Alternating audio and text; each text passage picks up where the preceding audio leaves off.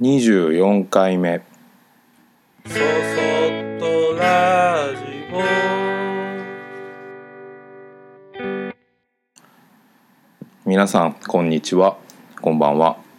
そそっとラジオ木俣俊吾です。今日も引き続いている心と体と頭のことについてです。今回で8回目ですね。もうちょっと続きそうな感じがします。で、体との調子が良くなって気分が良くなってくると、心が満たされてきてるなっていう実感があるっていうのが前回の話でした。で、20代の中頃だったかなたまたまセーラー服と機関銃でしたっけ、薬師丸ひろ子さんの映画を撮られた大林監督、映画監督ですね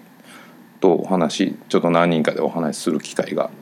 あって、でその時に、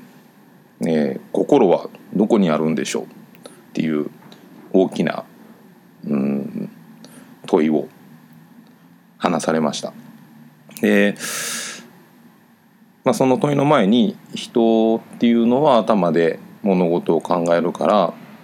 ら心は頭だっていう人もいるけど、悲しくなったり感動したりすると胸のあたりに何かを感じる。だけどそこには心にあたる臓器であったり、そういう箇所っていうのがないっていうことも言われてて、20代中頃の僕は面倒なこと言う人だなと思いながらも、ついつい、どこなんだろうって、そういう哲学的な問いに対して考えるのも好きなので考えていました。でそのぐらいの時はその心どうのこうのっていうことよりも、もっと目先の、楽しいことだったり、大きな野望にも近い無謀にも近い夢だったり、そういうことばかりが頭の中を先行してたので、心ってどこなんだろうなって思うぐらいの感じでした。で、自分の中に心はあるような気はするけど、はっきりした実感として、心があるなっていうのを感じてはいなかったと思います。で、その時に心ってなんだろうと思ってこれが心かなと思ってたのは、感情のような気がします。イラッとしたとか、すげえ嬉しいとか、そういう感情が自分の心なのかなってその時は思ってたけど、今考えると感情が心っていうことはちょっと捉え方としては乱暴な捉え方じゃないかなっていうふうに思っています。で、例えば風邪をひいて熱が出て寝込むことありますよね。で、引き始めるときは気だるくて、で高熱が出てくると、もうちょっとこれはもう何をするのも無理だっていう感じになって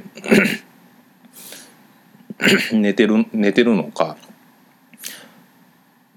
か気を失ってるのか分かんないような状況になり、でトイレぐらいにしか動けなくなってて、で、すごいことにちょっとずつ元気に薬を飲んだり、飲まなくても少しずつ元気になってきたりすると、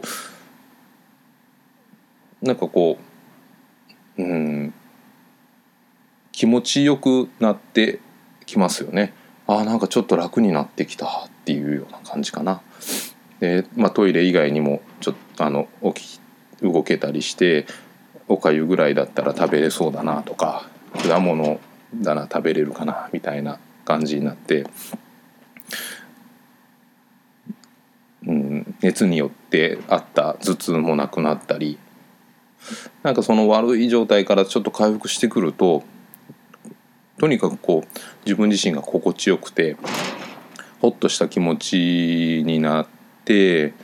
まだ治ってない病み上がりのくせに、なんかちょっと体を動かしたいなみたいなことを思ったりしますね。で、なんかそれとちょっと似てるというか、種類としては近いのかなと思うんだけど、普段しないような掃除を徹底的にしてお部屋がきれいになったり、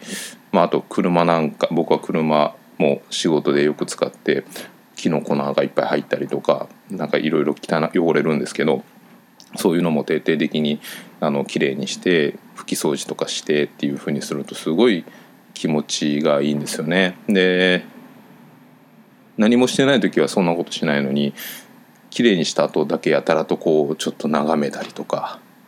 ゴロンとしてみたりとか、なんかそういうような感じで気持ちよさをこう体全体で味わいたくなるみたいな、なんかそういうことも少し似てるような気がします。で、それは何なのかなと思うと、いい状態から悪い状態になって、でそれでまたいい状態に回復するっていうような時に起こる自分の中でのその充実感のようなものなのかなっていうふうに思ってます。で、この充実感っていうのは、僕は心っていうものに近い気がしてて、美味しいものを食べたり、綺麗な景色を見たり、寒い時にあったかいお風呂に入ってポワーってなったりするのも同じような感覚かなと。で、それとは逆に、一生懸命自分がこう頑張ってきたこととか、信じていたこととかを大して見ずに、頭ごなしに否定されたり、あとこう関わろうとしてるのに無視されたりとか、なんかこう壊されるようなこととかっていうことをされたりすると、自分のこう自分の中にこう重い雲がかぶさってくるような感じだったり、なんか不用意にこうすごい深い傷をつけられたような感じにもなります。で、こういうなんかちょっと辛い悲しいことっていうのはすぐなくなることはなくて、よくて数日ぐらいで、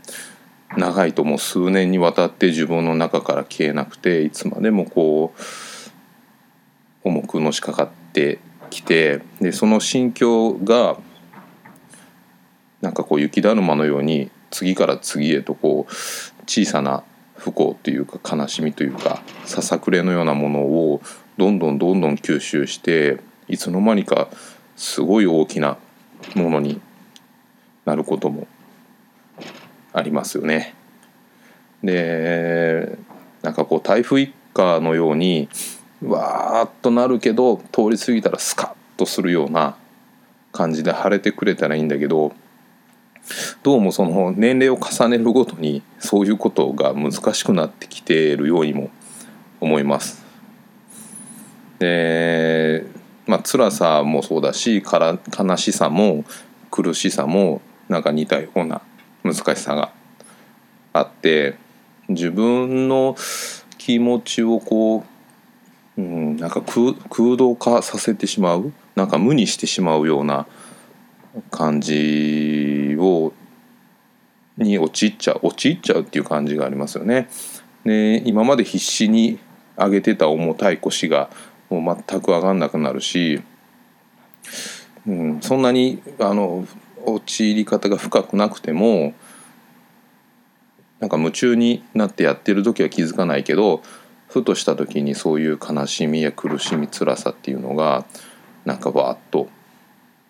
と指先に刺さってたトゲのようになんかこういつまでもチクチクチクチク気持ちを落としていく、なんかこういうのも心っていうものの一つの側面ではあるような気がします。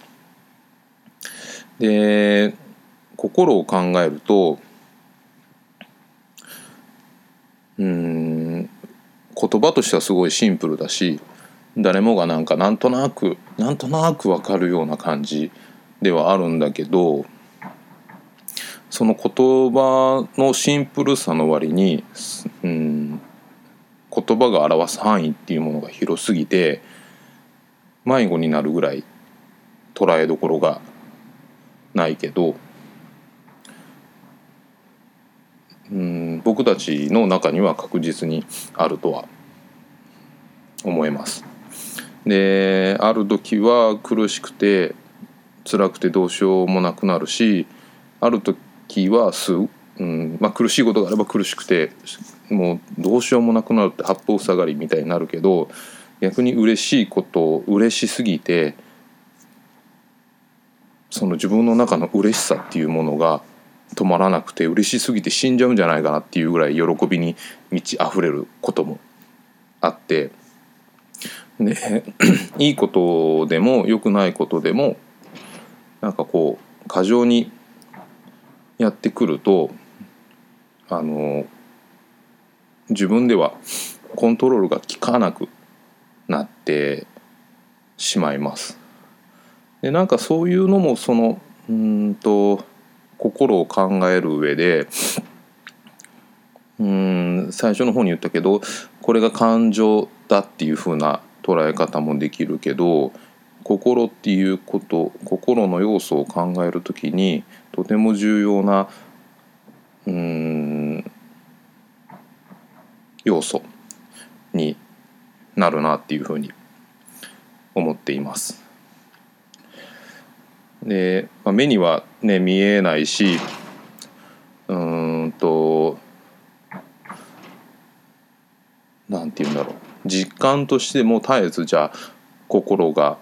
僕はここにありますよっていう実感があるわけでもないし、本当に捉えどころがないものなんだけど、とても生きていく上で重要であって、でこれは頭で考える、頭っていうものの機能と僕はその正反対というか対のような状態に近い場所に、反対の位置にあるようなものじゃないかなっていうふうに思っています。で、ちょっともっともっと掘り下げていくには時間がかかるので、あれなんで今日はこの辺りにして、また、次回からも今度は心っていうものを中心にもう少し考えていきたいと思います。そそっとラジオでは皆様からのご意見ご感想をメールでお待ちしております。メールアドレスは soso@good の G ポイントの P 数字の 53.net soso@gp53.net こちらまでお待ちしております。ではまた。